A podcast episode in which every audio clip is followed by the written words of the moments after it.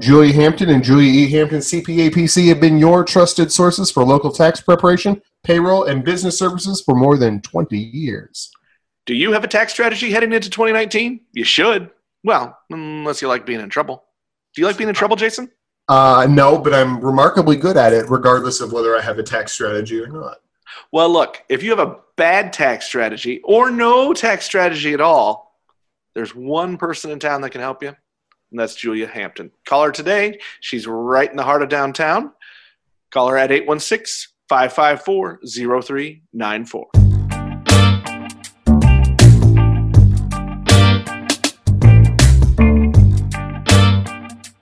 So yeah, the, what draws me to it is just, it's fun, right? And and I, it sounded corny when I was explaining to him at the time, but it was kind of neat that uh, for that recycling event, it was us and maybe three or four other businesses just got together and we were able to pull off this event that I think was a benefit to the community.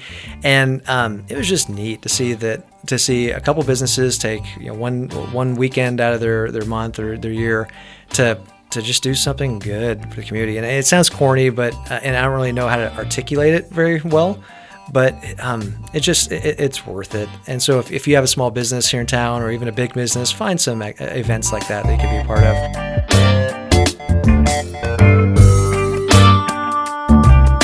be a part of. This is Seth Kukuskie.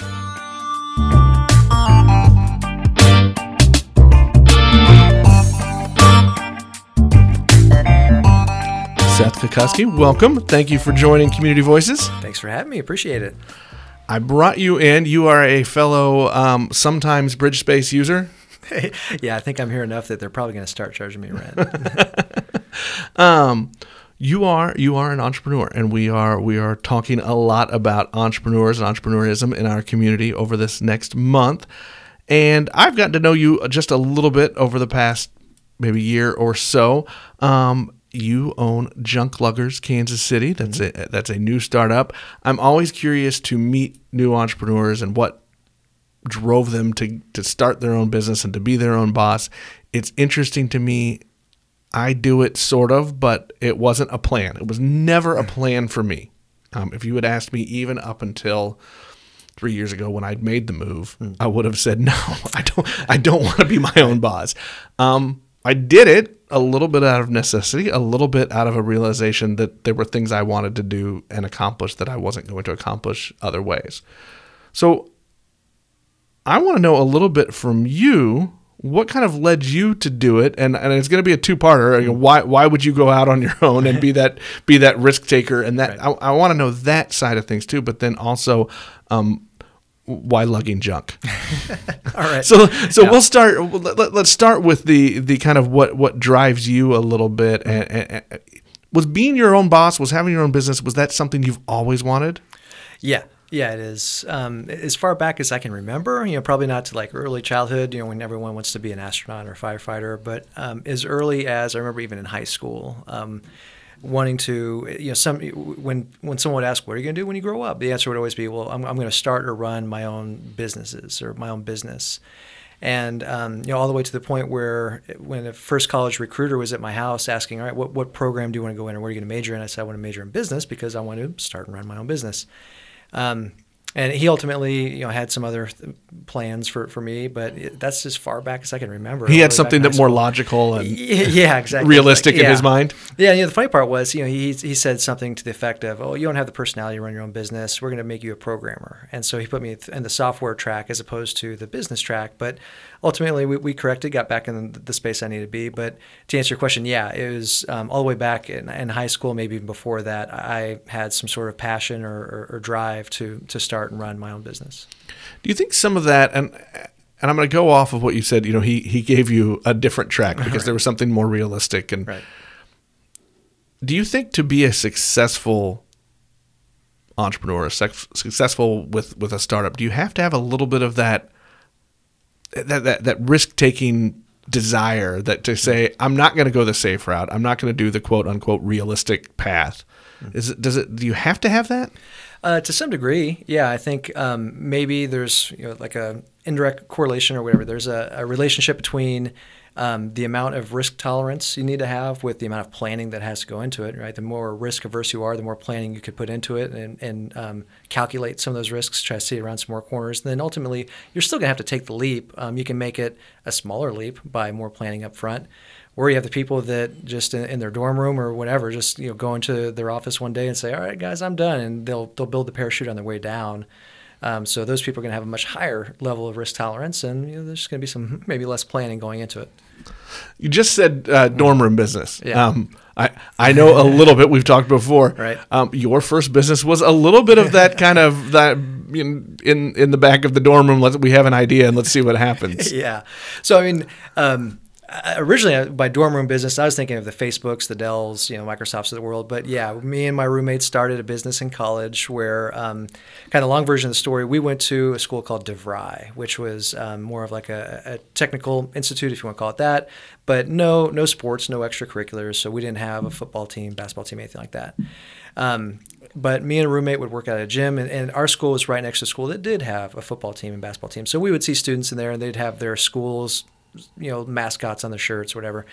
And so we decided to go ahead and let's start making some DeVry football t-shirts, just kind of tongue in cheek, just as a gag. And um, so we started doing that. And we, um, the first batch, we kept a few for ourselves and then we sold a couple. And then um, people started seeing them and, and kind of liked it. And so we were selling the DeVry football shirts and people were asking us like, "Hey, can I get these in different colors? Can I get long sleeves instead of short sleeves?" And then people were even asking for other sports. You know, they wanted like DeVry rowing and DeVry archery and just all this funny stuff. And um, you know, I, I'd like to say we had that we were going to scale that and we were going to. That's all we did in college. But it, it got to the point where we got um, kind of a, a notification from the school saying, you know, it's probably not a good idea to, to make too much money using our name. You know, and, and so that could put an end to that one. Was that your first uh, cease and desist? Yeah, I think it was. Well, you know, let's kind of let's let's fast forward a little bit. Did you did you immediately after school start looking at your own thing, or did you did you follow that that kind of safer path into working for someone else? Uh, you know, probably a little bit of both, right? You know, so kind of that little hybrid, like we were talking about, with the the risk tolerance and the planning, kind of balancing each other out. Um, my plan was so late in my. Um, Late in my time at DeVry, I, I met someone who was a day trader. He was day trading the, the foreign exchange market just full time, and I was blown away. I was like, "This is great!" And I was I was too far into my program to change majors, but I did kind of pivot my master's and got it in finance.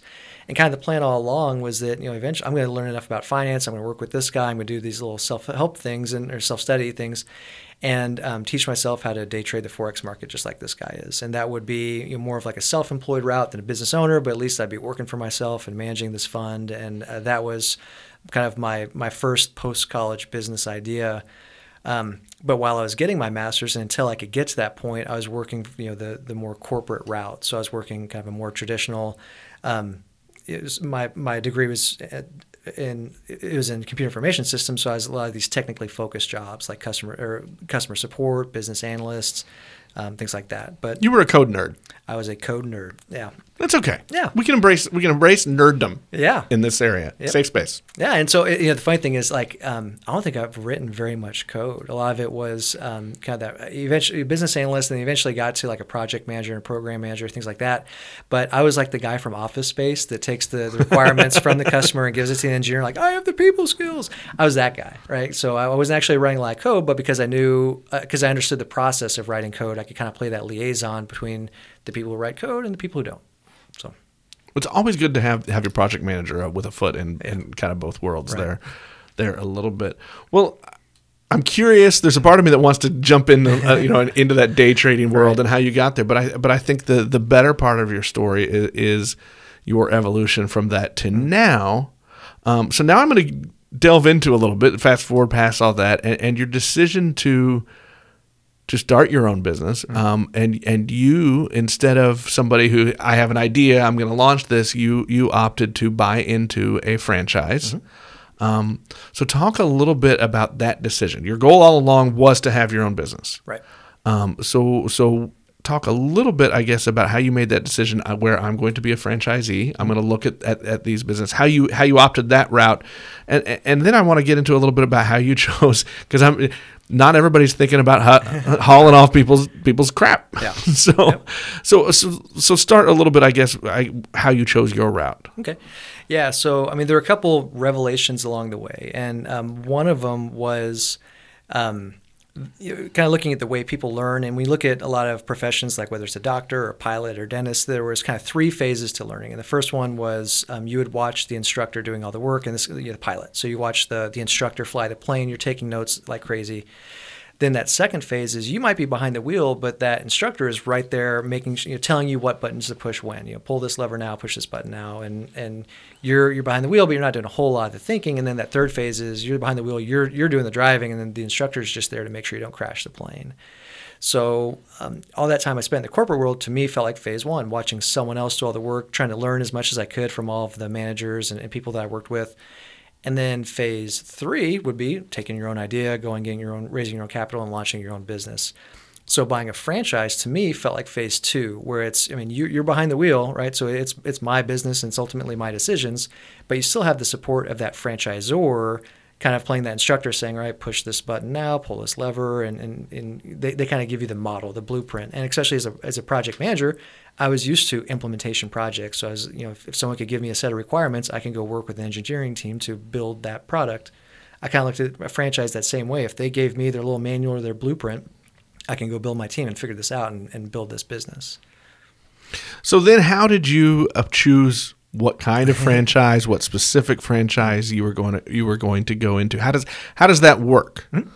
Yeah, so I mean, everyone's probably different, but for me, I, I got hooked up with someone called a franchise broker, and so in a lot of ways, I compare it to like Match dot com, but for franchises. So um, reach out to this person, said, "I'm interested." You swipe left or swipe right it, on a franchise? A little bit, yeah, and and I'll kind of get into that because that, that is kind of one of the, the phases. But um, so I reached out to this broker and said, "I'm interested in buying a, a franchise. Where do we start?" And she starts with a, a four-piece assessment. So she looked at my work history. I even took a personality assessment. She looked at kind of what are my goals long-term, and then also your financial situation. What can you afford, right? Because you might be perfectly capable of running McDonald's, but if you can't afford it, it doesn't really matter.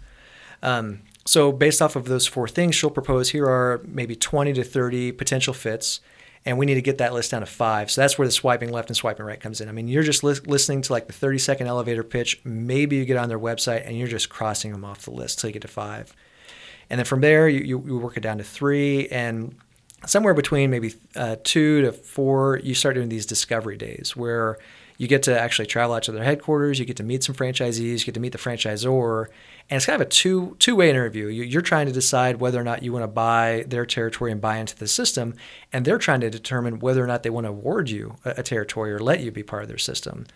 Um, so there's two phases, or you know, I guess two aspects there, but then, then there's also the um, – you're looking at it from like the employee side, where I was actually on a truck with luggers, you know, moving furniture around, as well as with some of the management side and learning, you know, how do you select the luggers and how do you manage these people. So you spent time with, with those – Yep. people. Yeah. And so um, I did two of those discovery days, and each one was two days long. So I would, you know, fly out there. There'd be a series of interviews or some activity one day, stay the night, and then a series of activities the next day.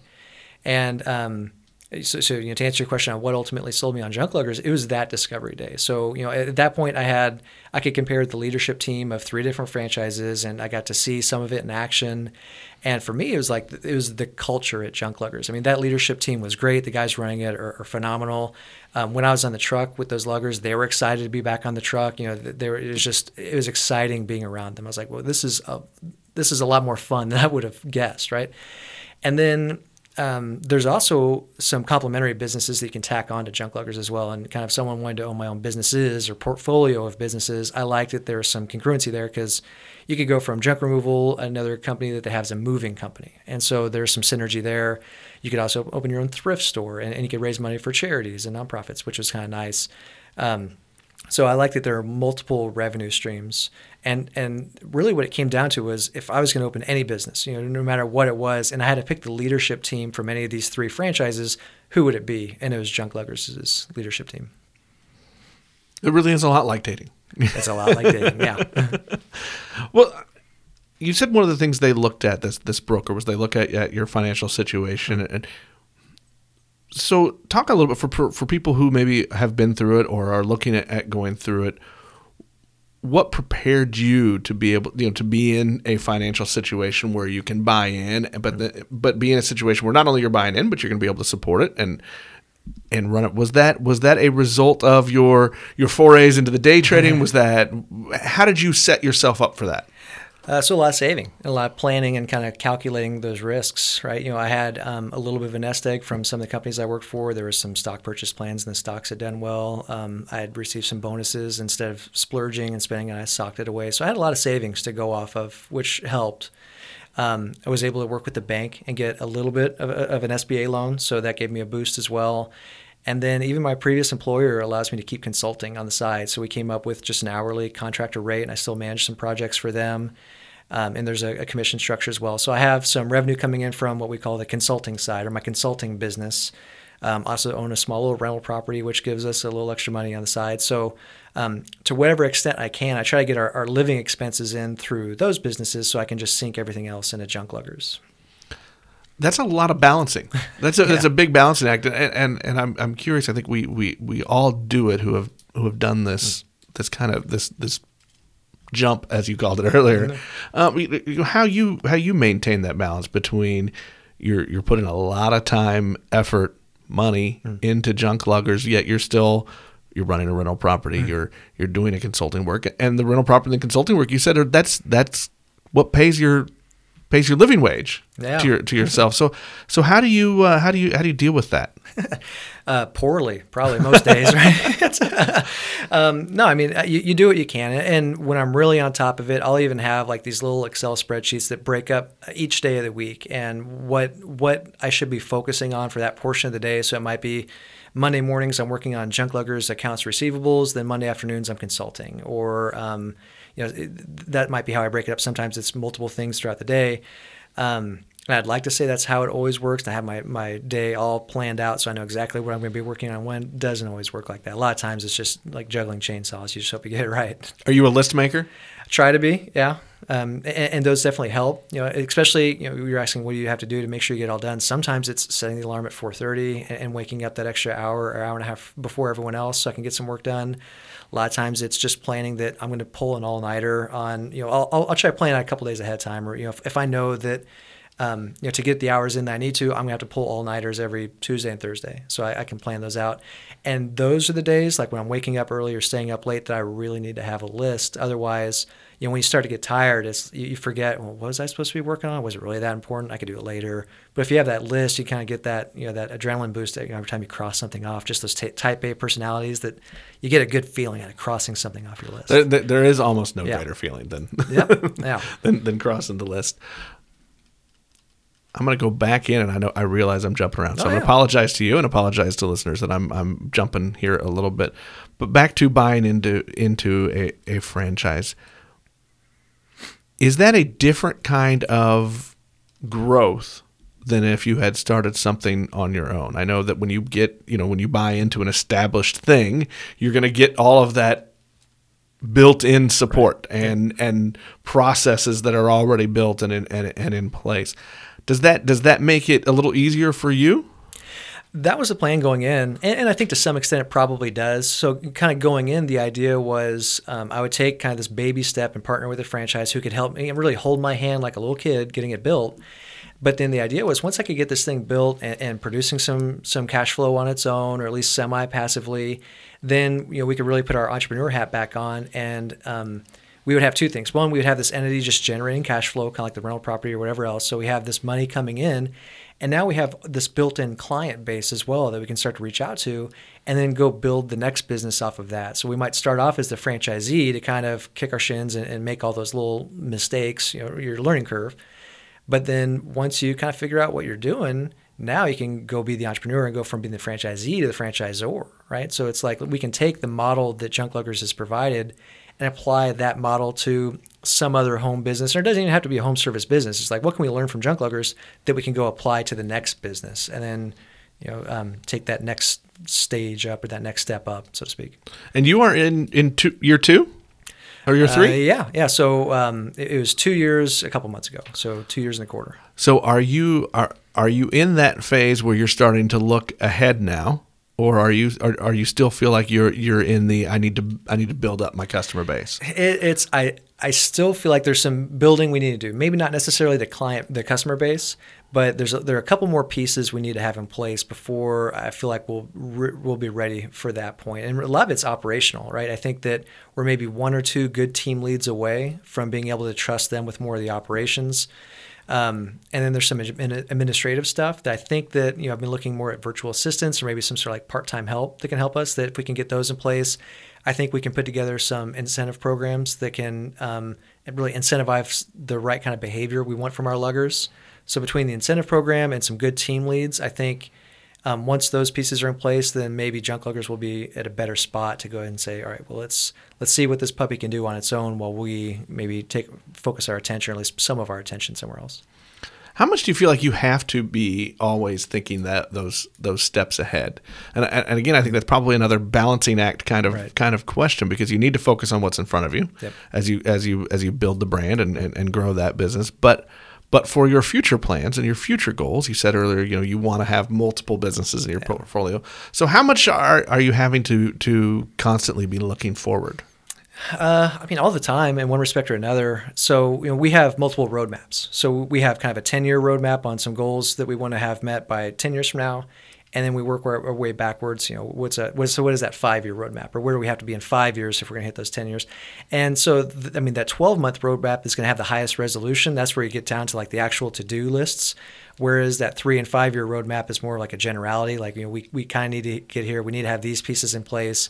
But it's not like you have the actual job description written, or you have like a specific maybe revenue targets, or, you know, even business names in mind. So, and you're always looking forward with how what we do, or what we want to accomplish in the next three years, what do we have to have done in the next six months or twelve months to, to get us moving in that direction? Is that three-year, five-year look ahead, is that specific to junk luggers, or is that or is that in a broader sense your your other yeah. goals included? Well, it's a little bit of both. So, I mean, it, it starts with what what do I want the portfolio to look like in five years? And then part of that is, well, what does junk luggers need to look like to get us there? You know, I kind of talked about like we need junk luggers to be producing enough cash flow and at least self-sufficient enough before we can even, you know, um, entertain business number two. So first things first, let's get junk luggers going. And then once we get it to where we think it um, is doing its thing, we can start to divert, divert some of that attention. Then let's go ahead and look at business number two. That's not to say that we kind of have some ideas in mind of what business number two is, but a lot of the Um, you know, whether it's option two A, two B, or two C, it's going to be determined on what we learn from junk luggers as customer base, or what we learn in the meantime from customer that we could apply to the next business. I would be remiss if I didn't if I didn't kind of circle back to the community here a, a little bit, since we are on on all of our Linked to Lee Summit products. We're right. talking about entrepreneurism this this month. Tell me a little bit about did. You were able to have, have some some mentorship and some support mm-hmm. help here in the community. Tell me about how you kind of sought that out mm-hmm. and, and, and, and what you've learned. Yeah, so the way I sought it out was, um, you know, I think any, any new business, or at least the type of business we were in, um, there was a benefit to being a member of the Chamber of Commerce and whatever networking groups you could be a part of. Velocity is another good one.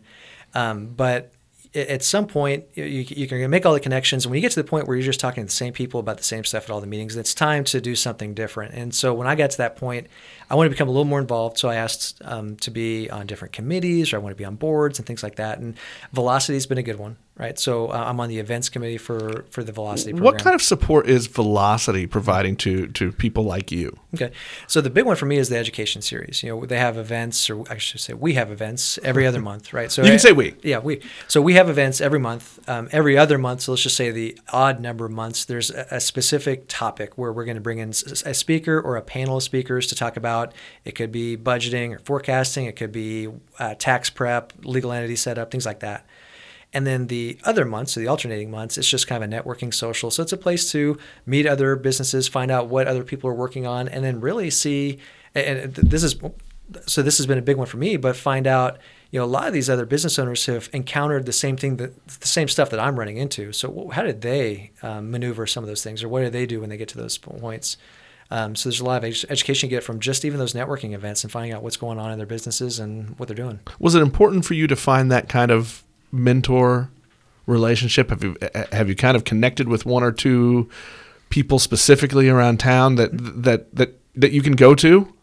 Yeah, I, I think so. Um, so are we doing specific names? Sure. Okay, yeah. So um, we one in particular. We'll talk bad about him in the oh, next yeah, show. Yeah. So um, one in particular has been uh, John Kendiff, and he's been a great resource for me. So he owns Weedman, and he's both a franchisee and a franchisor. I think in, in Weedman they call it maybe a master franchisee or whatever. There's a, a term for it. But basically, whereas I just bought the Kansas City market for Junk Luggers, John, I think, essentially bought basically the whole Midwest for Weedman, and now he can resell some of those territories. But then he's ultimately re- responsible for the success or failure of the people who buy those territories. So he's both a franchisee and a franchisor. And so he's been a great resource because, you know, he's hired other franchisees and he's helped them grow their businesses, and he's seen what works, what doesn't, and some of those kind of early indicators of success or failure. And so being able to learn from him on what he's seen and what he's coached other people through has been a, a huge help. But then also, you know, if business two A is going to be, we want to be more of a franchisor than a franchisee, he can provide some perspective on that as well. Um, another one's been Chip Moxley. Uh, you know, he's been a, a great resource. Um, he owns Tingle Flooring uh, out north of town. Um, I don't get to talk to him as much, but when I do, it's very educational. And and he's he's done us a couple favors, which, which um, I'm real thankful for.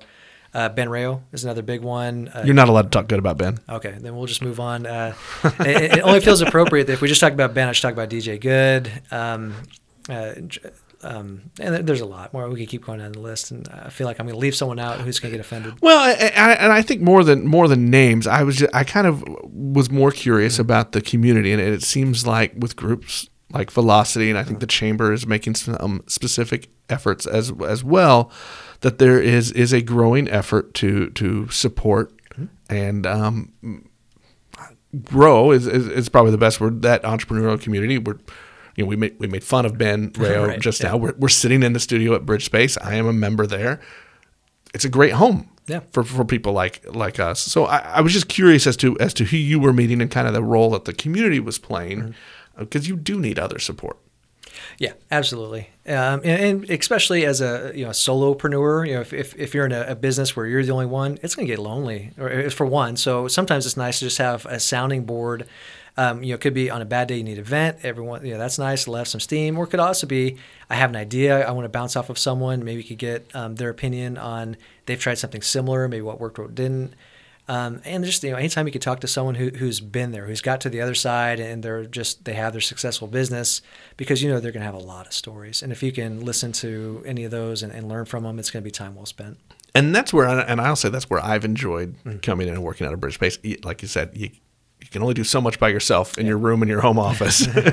Right. And, and so the, the two things I missed were, were just voices, other voices around, um, and then someone who can kind of smack me in the back of the head, when, you know, when I when when yeah. I need it, whether it's whether it's help me, you know, hold me accountable to to to a goal that I've set, or even just sometime when you know when you're by yourself, everything you write on that whiteboard is genius. Exactly. Yeah.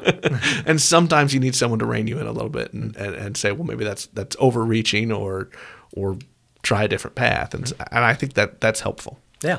Well, it, it's hard to brainstorm by yourself too. You know, every idea on that whiteboard, while it might be genius, you know, sometimes even just having a second opinion can make it that much better. Right. right. You know, like, oh, this is a great idea. What if you also did this? Or what if you did this? And so um, sometimes having someone just to bounce those crazy ideas off of makes them crazier, but makes them more worthwhile. So what is, let's let, as we as we kind of wrap up here, what is what is the next step for the Kukoski portfolio? Um, so I, I think that once I can get some of those pieces in place for Junk Luggers, then um, I'll be able to take my hands out of some of the operational stuff and some of the administrative stuff, and then that will free me up to do more of the consulting work. And um, right now that's just been, um, we're, we have some interesting projects kind of in the pipeline that I'm looking forward to working on. And if we can build some of those in a scalable way, it'll be nice to see if we can turn that into kind of a little residual revenue stream. Um, as it turns out, we had a junk lugger client who owned a, um, I guess she, she owns like a day trading academy. It's basically a website that for a monthly membership, you get access to all their, their um, study material on how to day trade. Not unlike what I was uh, a member of when I was a lot younger. Um, But I showed her some of the, the training videos that I've done for my other consulting client, and some of the video, even the educational videos I did for trading back in college. And they offered, um, you know, some sort of uh, program where if I were to put together some sort of um, study guide or course on day trading, they could handle the management, the distribution of it, and then there'd be some sort of profit share on the other end. So, you know, getting something like that in place would be pretty neat as well. That'd be fun. Yeah. You know, a lot of what we do on these podcasts, um, especially through all of Lake to Lee Summit, but but specifically on these podcasts, is we like to encourage and celebrate community involvement. Mm-hmm. I know you just finished a, a recycling effort where you partnered with several other local companies. Mm-hmm. Um, tell me a little bit about what draws you to that, and, and if you have other things in the works. Okay, so yeah, the what draws me to it is just it's fun, right? And and I, it sounded corny when I was explaining to him at the time, but it was kind of neat that. Uh, for that recycling event, it was us and maybe three or four other businesses just got together, and we were able to pull off this event that I think was a benefit to the community. And um, it was just neat to see that to see a couple businesses take you know one one weekend out of their, their month or their year to to just do something good for the community. And it sounds corny, but uh, and I don't really know how to articulate it very well, but um, it just it, it's worth it. And so if, if you have a small business here in town or even a big business, find some events like that that you could be a part of. Um, we're hoping to make that recycling event a, a two-time-a-year event. So we, we did our first one in the spring. This one in the fall was our second one. Then we'll be playing our next one in the spring again. Um, and you know, kind of some of the other events, you know, there's there are a lot of great causes here in town. So Lee Summit Social Services is one. Hillcrest is another. Coldwater. I'm sure there are plenty more that I'm not thinking of. But there are a lot of great causes here in town. And if you have the, the time or the energy or the resources or anything else, it's worth it just to go um, you know, volunteer for a weekend, make a donation. Uh, it could be monetary, but you know, I think they, they, they need the donations just as much of clothing or food or furniture. Um, so just help out. Well, Seth, I wish you luck. And thank you again for coming in. Thank you very much. Appreciate it.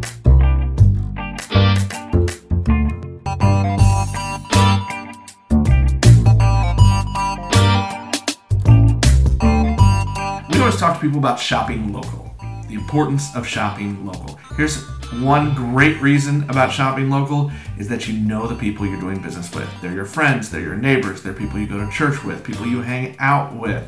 There's no better example of that than today's sponsor, Budget Blinds. This local company is always making themselves available to help the greater community. Hey, not only are they great people in the community, but they also are great at their business. So when you need blinds or shades for your windows, interior decorating, they've got bedding, they've got headboards, all sorts of stuff. And the coolest thing, we always talk about this one, they even have some blinds that you can control with apps on your phone or with your voice to the Alexa or the Google. They are super cool. That is cool. Hey, check them out right in the heart of our city in downtown Lee Summit. Budget Blinds of Lee Summit. two thirty-nine Southeast Main Street.